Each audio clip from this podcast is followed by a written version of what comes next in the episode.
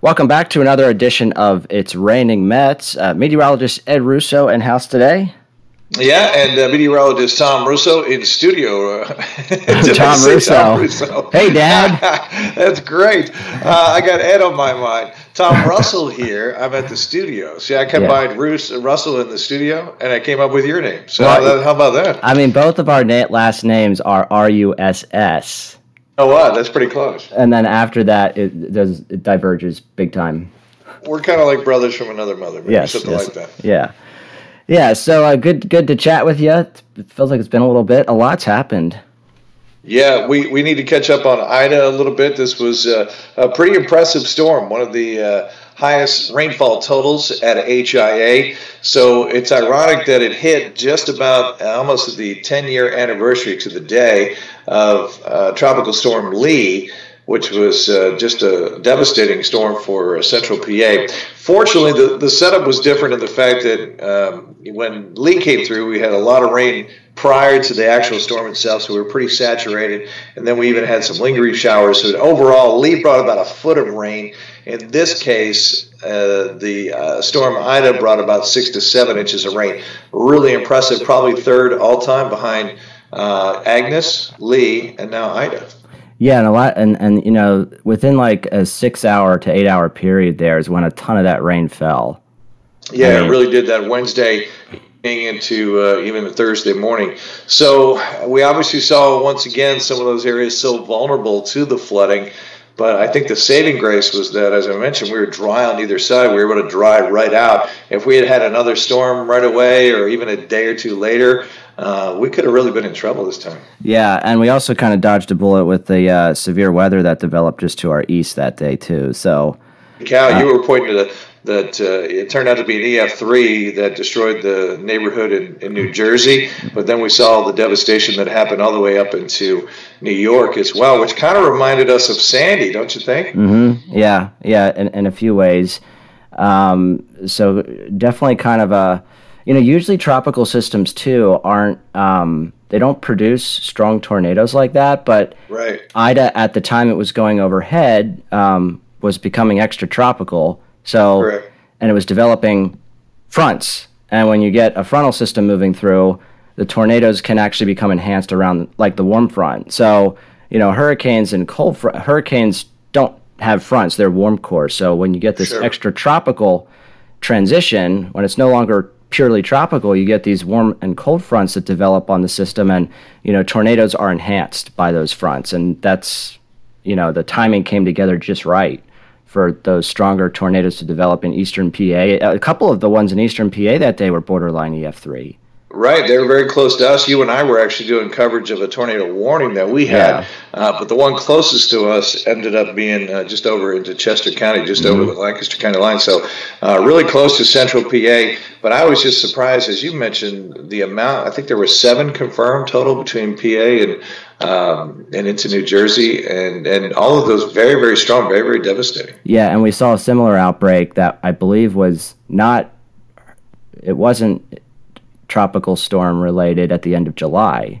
Right. Where seven right. touchdown in PA and New Jersey. So, and if you look at, so there's a, a an interesting um, chart that you can plot online.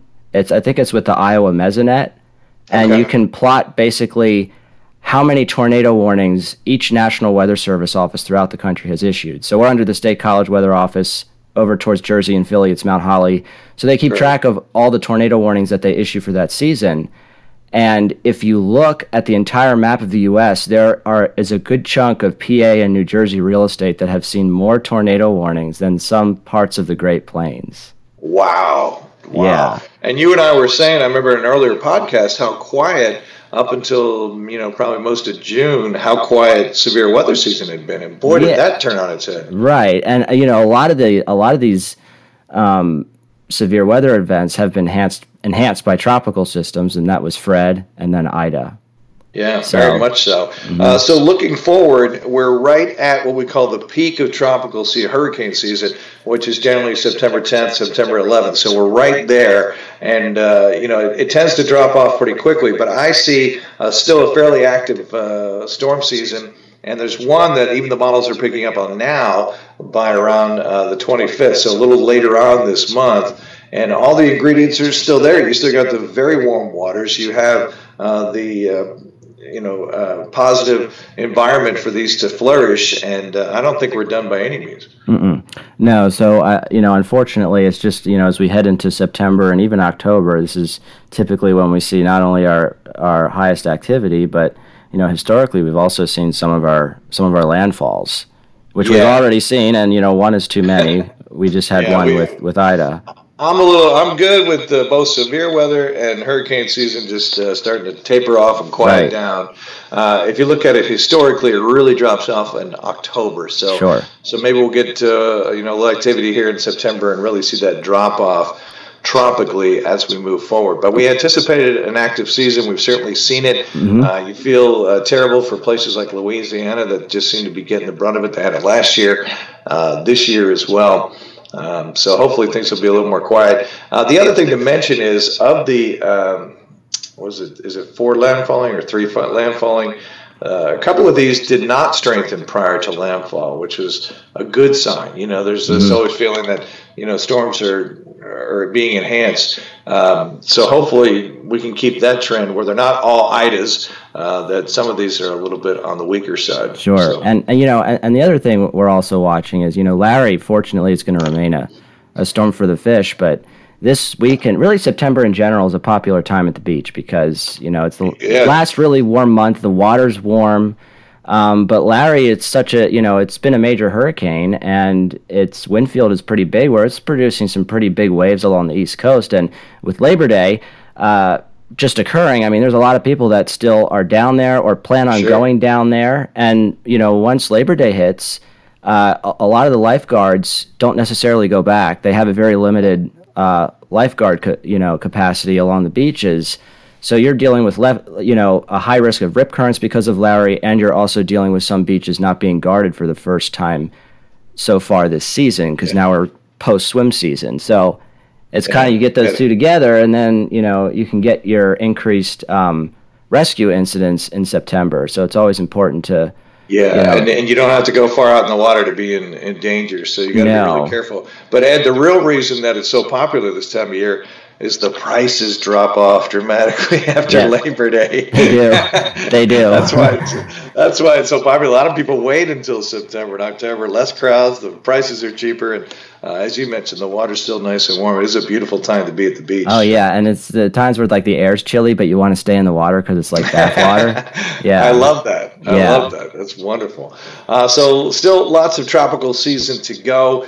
Uh, so we'll keep you posted on that. Let's talk about moving forward here. Uh, you know, we've had these brief little moments that, oh, it's starting to feel like fall, but I see a lot of warm air, especially over the next week to 10 days, where we're still well into the 80s, uh, still lots of humidity, a lot of summertime. Yeah, and, you know, we just kind of had a preview of that yesterday.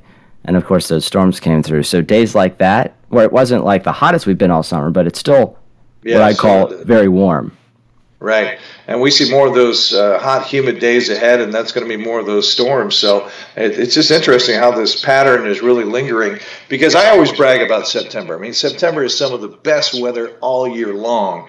And mm-hmm. sometimes when summer hangs on, it feels more like August than it does September. Right. Right. So, uh, you know, I guess when, when we call it the dog days of summer. When late that, August stuff, yeah. Oh, that's late August. I'm thinking of something else. Well, te- technically, if you want to be a, a, real geek here about it, Ed, the uh, dog days of summer coincide with the uh, the appearance of Sirius, the dog star in the sky, which is actually late July ah. through mid August. So I'm sorry to geek out on you, but uh, it's actually an astronomical term. I'm pretty sure. To... I'm pretty sure that's when the dog days cic- cicadas are loudest. dog days of cicada. Oh, really? I'm gonna go with my answer. Always up on the bugs. Always yes, of course. All right, here's a bug story for you. Um, you know, you did a couple stories on the spotted lanternfly, and my uh, my daughter goes to Kutztown University. So when we were there, you know, two years ago when they, they were having a football season and all that, she's a cheerleader. Uh, the you couldn't uh, move without these things landing on you. I mean, they were just swarming. So we went back over uh, Labor Day weekend for you know, football season uh, this time, and there were none There were none. none. So this is Berks County, Kutztown, uh, which seems to be the heart of this thing.